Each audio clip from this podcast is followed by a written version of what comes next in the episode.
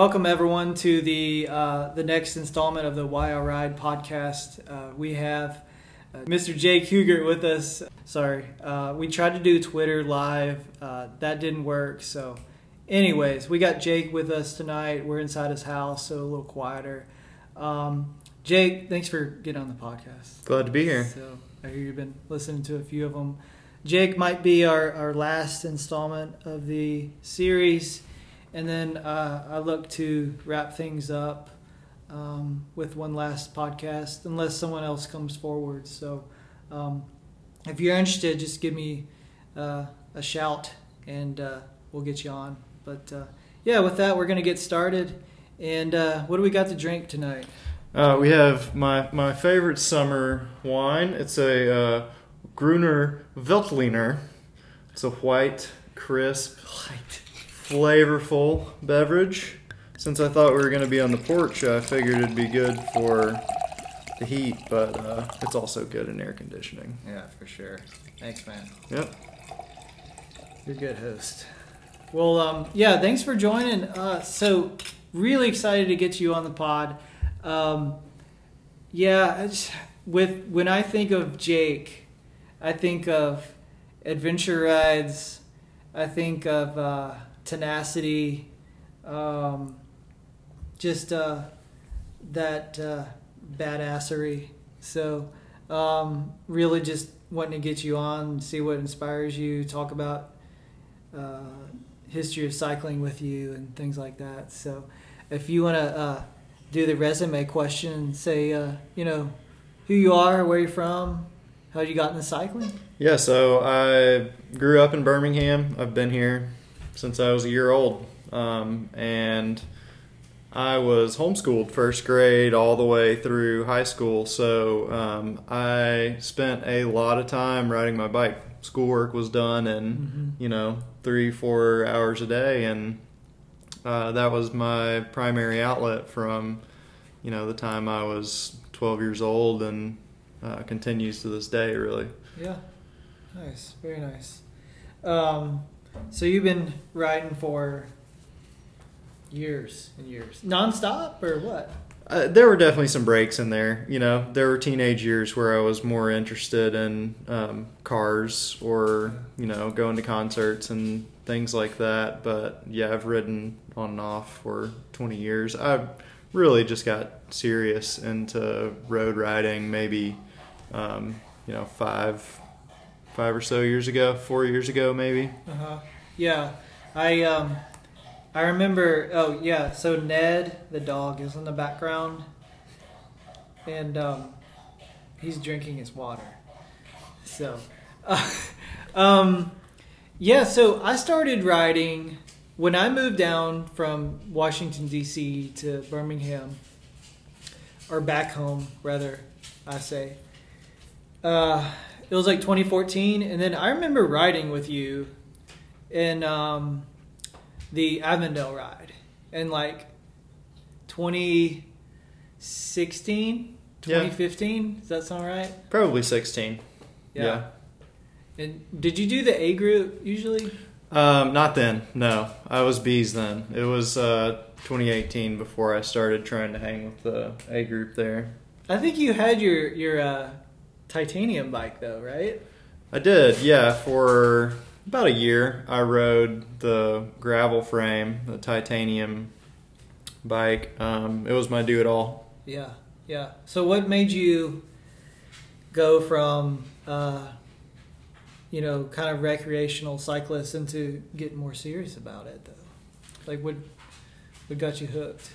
Um, really, at first, it was fitness for me. Um, I finished college and uh, got into a regular work routine and didn't have the, you know, so when I was in college, I'd, I mountain biked a good bit and I spent a lot of time hiking for recreation and go out in the woods for long weekends and stuff. Kind of lost that flexibility with the nine to five world and, um,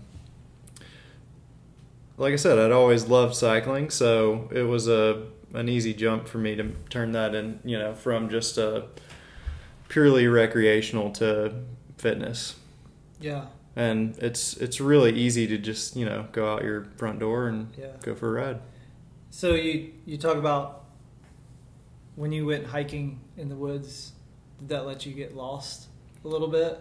Sometimes I tried not to. But yeah, like yeah. literally not lost, but Right. you know what I'm saying.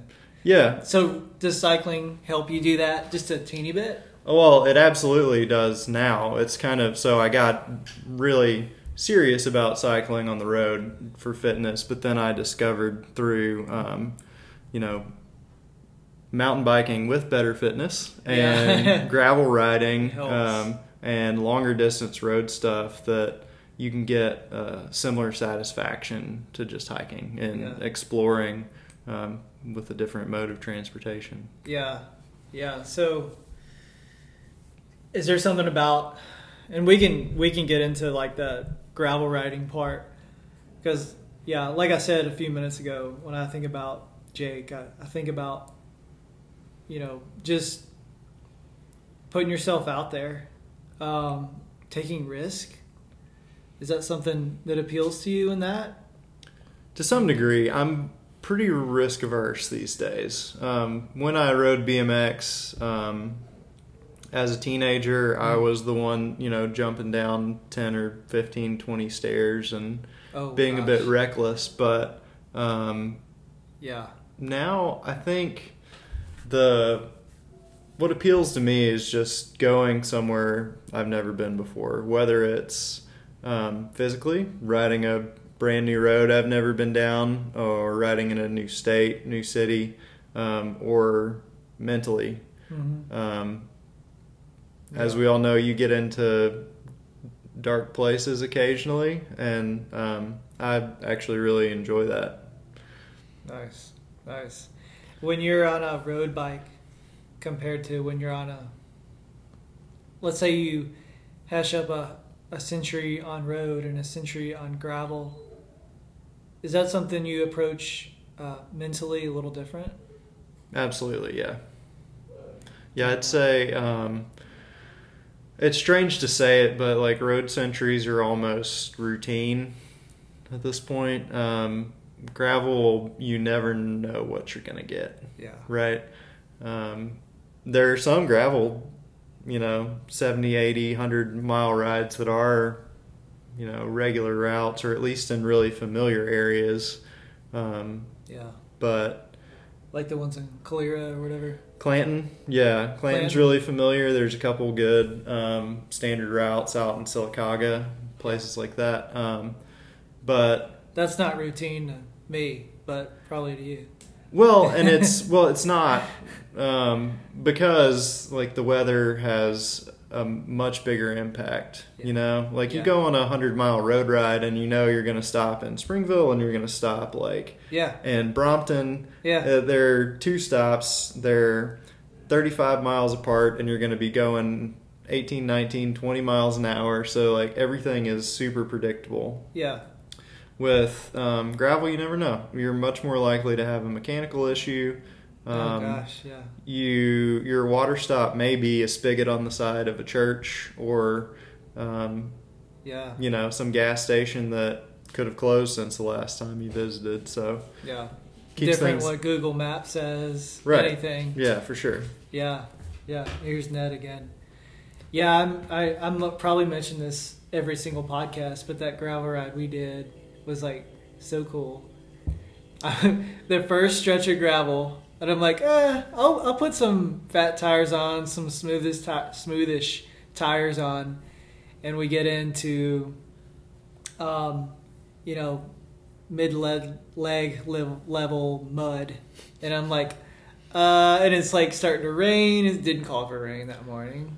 Sure, You know, yeah, but that, like that's exactly what I mean. Is like you crazy. don't you don't necessarily know what you're gonna get. Yeah, The roads um, yeah, may have been graded since the last time you've been there. They may be in the process of being graded. You know. Did Puddle- he just growl at me? He's just mad I'm not petting him. Oh, Um, okay. You know, water retention is different Yeah. on different roads, different times, different True. time of year. So Yeah, that was wacky. It was like the first stretch of gravel, and I am portaging my bike through mud, and I get through that, and I look back, and Dub is on the ground. he like he Oh, just yeah. he didn't take a tire track right, and he was on the ground. I was like, I just looked back under my elbow, and I'm like, oh my gosh, what happened? Yeah, I wouldn't Uh, call that. That's not a intro to gravel ride that you went on. You know, Oh, wonderful! Appreciate like. I mean, you did. Y'all are gracious hosts, though. You and and Dub both did fantastic work, and that's why you know you were there. We knew you'd be fine, but um, Oh, that nice. the like stuff that. in Sylacauga is not um, gravel 101. No, it was not. It was great. It was a great learning experience. Like you said, you never know what you're going to get. Um, and uh, yeah, so just part of that adventure. That's what gets you. You never, you never know what you get. Is that something that kind of rings true to other parts of your life too? Or is that No. getting too philosophical? No, not really. Actually, I no, I'm a I'm a pretty um, I don't know. I take a scientific approach to a lot of things in my life. You know, Okay. I really enjoy things like brewing beer, baking bread. I take meticulous notes when I do these things and like follow a strict process or a you know standard process every time. Okay. Um, So this is like your one shot. It- well, I'd say the the adventure is kind of a disruption. I mean, I do adventure in other ways. Yeah. You know, I've Yeah. always enjoyed backpacking and yeah. um, still do. But I think that yeah, that's part of why I love it though, is because it's a break from Mhm. my normal. Yeah, yeah, I could see that. I could see that. Um, and while we're talking, it might be a little technical, um, but um, we had a couple of uh, call-in questions about gravel riding, Sure. and uh, Tom Tom he had a question. Uh, I want to know what Jake likes about bike packing and his de- desert desert island pack for a bike packing adventure. Desert Island Pack. um, well, So the worst case scenario. So I've done a Pack. I've done a total of of two bike packing trips. I don't have a ton of experience there, but um, desert island. Well, what's your what's your ideal gravel setup? Not talking about the bike, but maybe gear gear wise.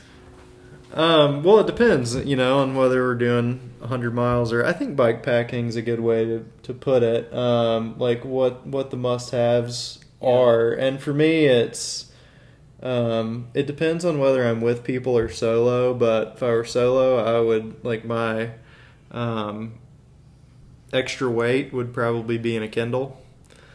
Okay. Yeah. You know, Yeah. it has nothing to do with the bike itself, but I do really enjoy reading. Yeah. Um, and then gear is the best gear is food. Mm. You know, I eat. I found in the past year that like simple sugars and stuff work really well for me. So I eat a lot of just real fruit, Mhm. real nuts, and you know. So I eat a lot of Lara bars. Um, all the different flavors. I really like the carrot cake one. Um, Oh. Oh, nice. yeah, and then other than that, I'm I try to keep things really simple. I love coffee. I'd love to, um, you know, take a bag of Domestique on every overnighter, Oh, but Domestique, shout out. yep, sponsor time. Sponsor. Um, but I typically end up with some really simple. Uh, it's Mount Hagen uh, instant coffee. That's what I go to, An oatmeal for breakfast. Just standard, simple, easy to prepare foods. Mm. Very, very cool. Very cool. And Tom Tom wants to know what size. Um, I think he said tire. Tire sizes. Oh, also, tires. his go to wheel size. Wheel size. He means tires. Yeah, yeah, Yeah. tires. Um, Tom Tom, come on.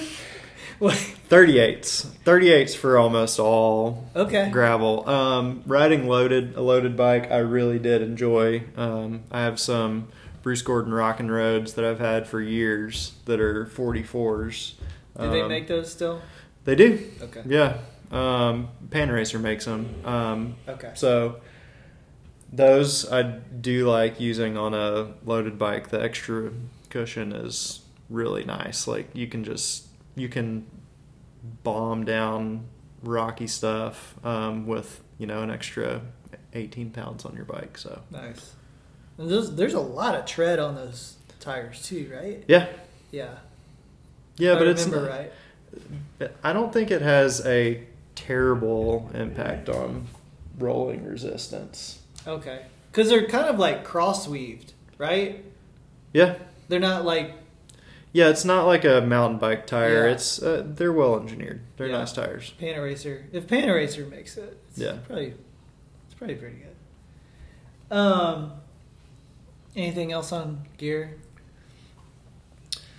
I- I, we plan on doing a Hunter Cole podcast someday too. We'll let him cover all the gear. Um, no, I, you know, I, I buy stuff I like and I keep it.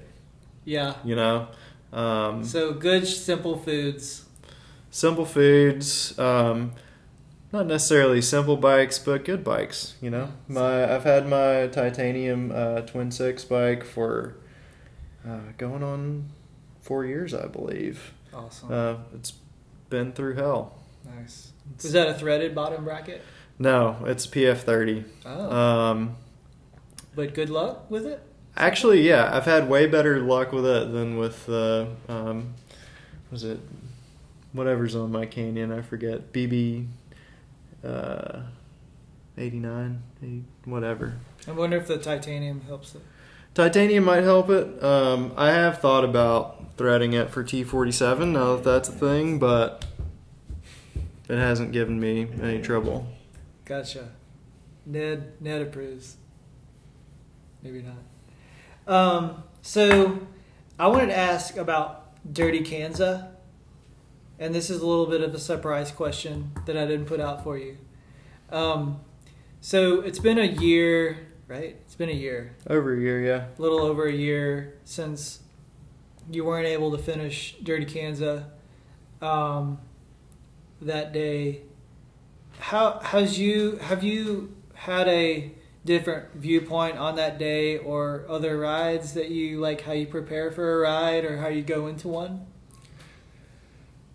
Not really, actually. Um, I know that what killed me in that ride was hydration, hydration and nutrition.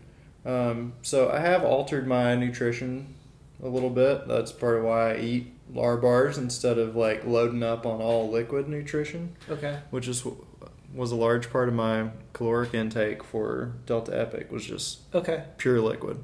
Yeah. Um, so I have gone to more solid foods. Um, but to be honest, I still struggle a lot with uh, hydration and sodium, especially now that we're here in summer again. Mhm. Like, you just sweat too much or yeah, you like just lose well, it? I just lose it and haven't figured out how to replenish it properly. So we did a century uh, weekend before last, I think, and Yeah. I was hoping to extend it to go an extra 20 miles, but by the end of it, I was I was toast. Really? Yeah, like But you got the fitness, right? yeah, if it were 60 degrees every Yeah. day, Yeah. I could ride a thousand miles. But once it Yeah. once it gets above um, 90 or so, I'd really struggle to keep the Gotcha. keep the nutrients. So the diet's changed a little bit, but nothing, nothing more beyond that. No, not really. I, I think that um, one we haven't talked about was Mid South. That one, that was one of the longest days on a bike I've had. You know, it was like Is that the one with the mud? tons of mud, peanut butter, 100 miles of peanut butter. Yeah. Um, talk about it. It was 11 and a half hours start to finish. Um, Gosh. and I had plenty of energy the entire time. No nutrition problems, you know, no gut rot, no hydration issues. So that one was pure grit. Like Awesome. No, what month of the year was that, and where was it? it was in March in Stillwater, Oklahoma. That's right. Yeah, it was it was cold at the start, uh, like upper 30s, and not fun to Mm. start in upper 30s and raining. Um, but you know, it warmed up to mid 50s and still raining. But um, But that's your sweet spot, I guess. the thing, the thing I have to figure out how to defeat is heat. Mm. Okay. Anything more about that day?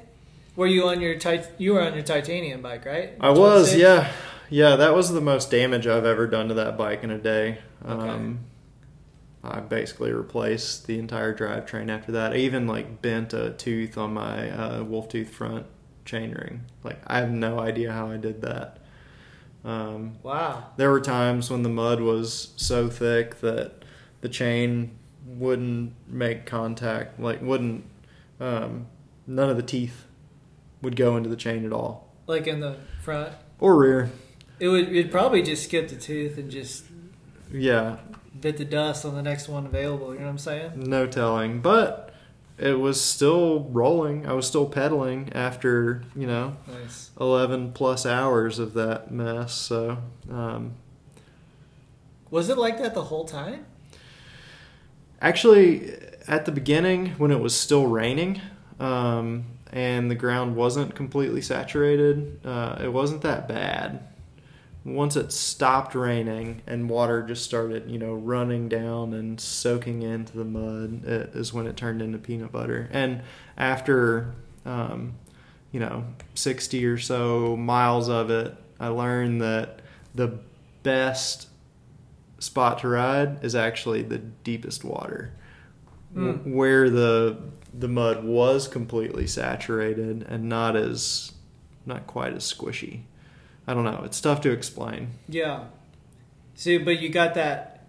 You probably got that squishy layer on top, thin layer, and then it's like a hard layer underneath that, or something. Maybe that's what makes it slippery. Maybe so. It was it was crazy. Crazy Yeah. conditions. But that's what that race is known for, right? Is that mud?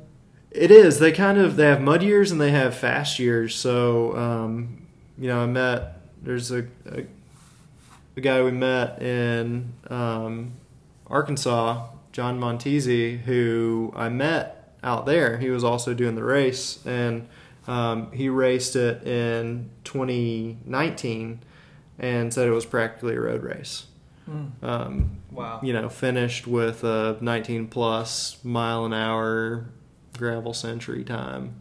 Jeez. Um, Yeah. whereas we were doing like nine miles an hour this year. So, That's a long day. yeah, But good temperatures for you. good temperatures. um, well, I had, I had a next question about what's your ideal gravel setup, but I think we already got that one. But Yeah, Anything I mean. I'll stick to the, uh, the Twin Six Rando for a while longer. I do wish it was um, through axle, but I mean, people rode quick releases forever, and they they're fine. Yeah. So that's right. um, one by forty two up front, ten forty two in the back, hydraulic disc brakes.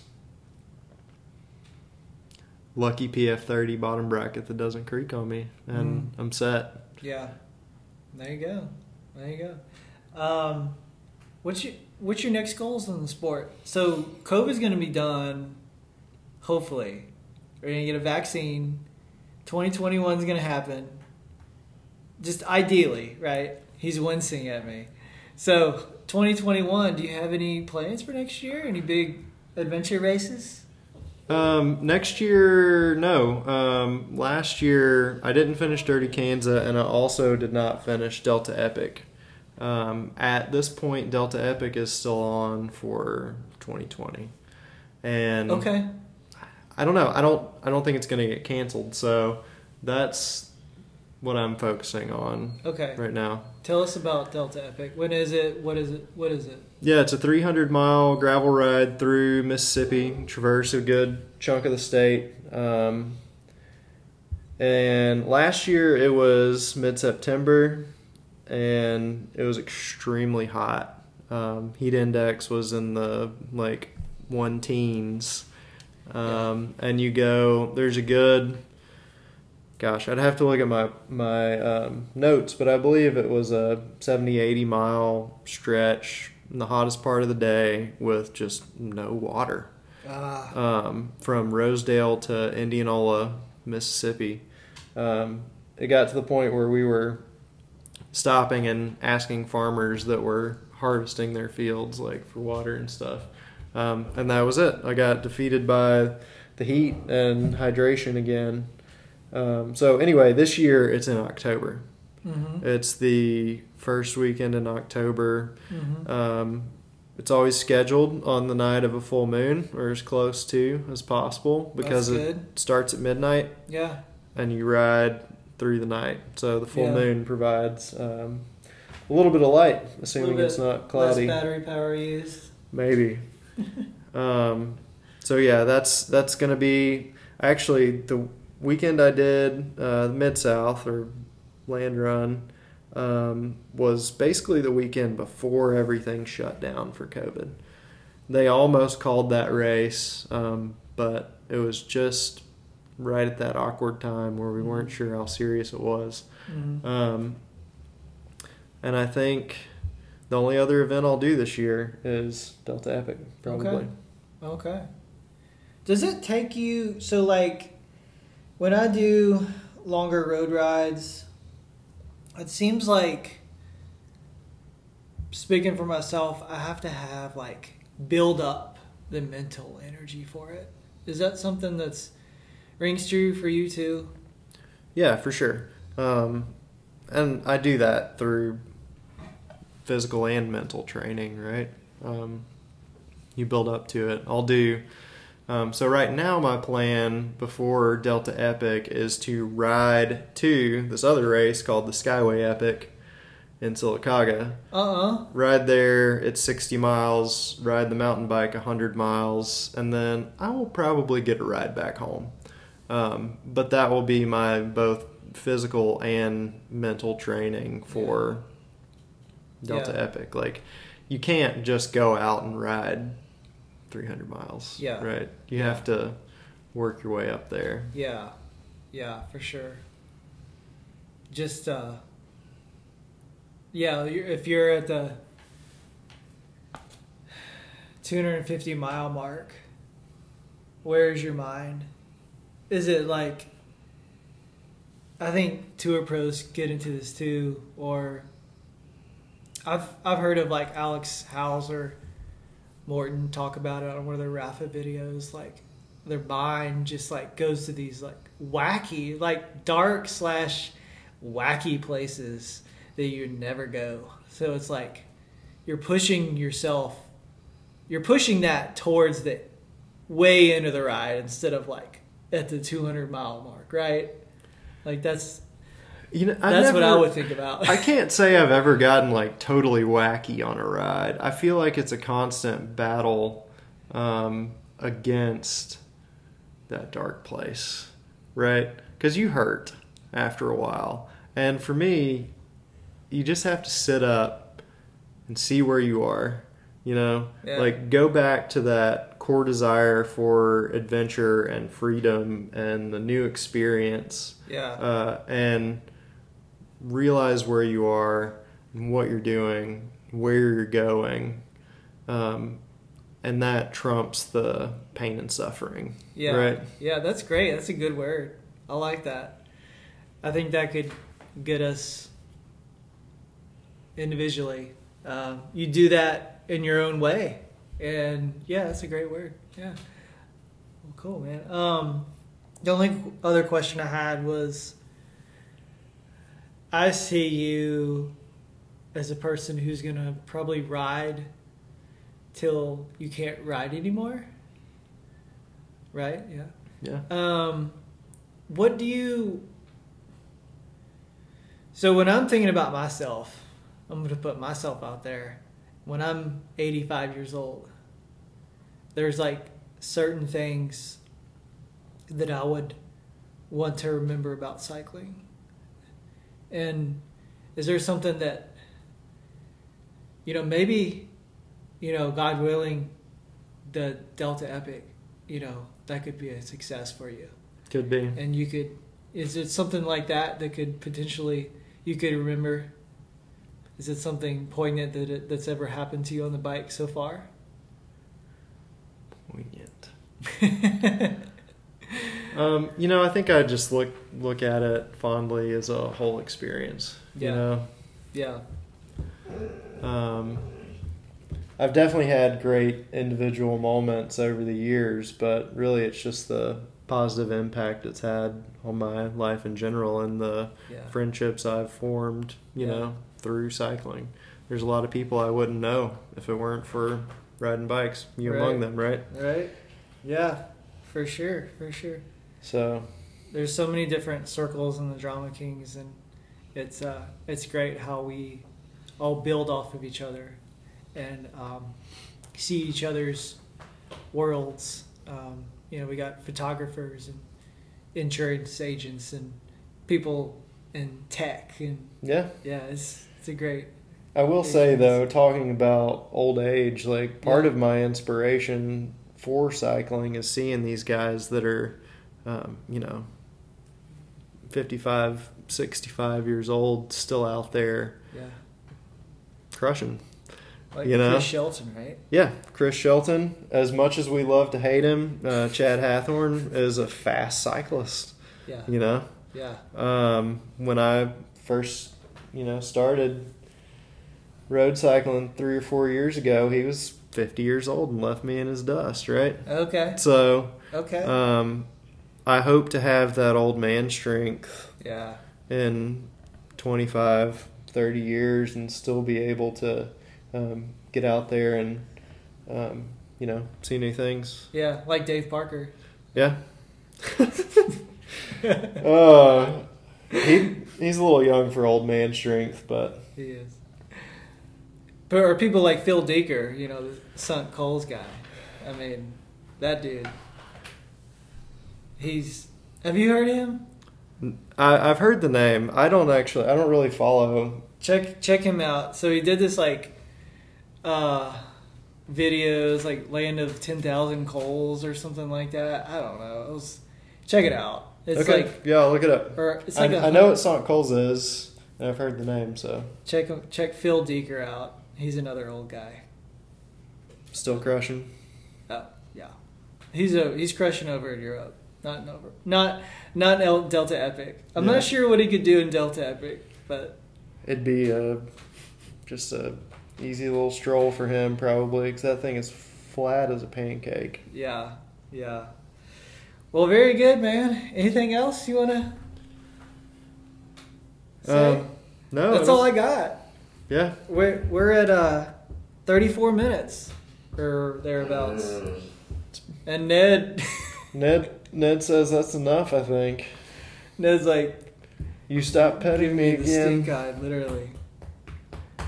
All right, man. Well, thanks so much for being on. Yeah, man, I enjoyed and, it. Um, we'll see if anyone um, anyone else comes out of the woodwork to do one. Uh, would love to have you, but um, yeah, I'll probably wind it up and do a little review one and a little monologue.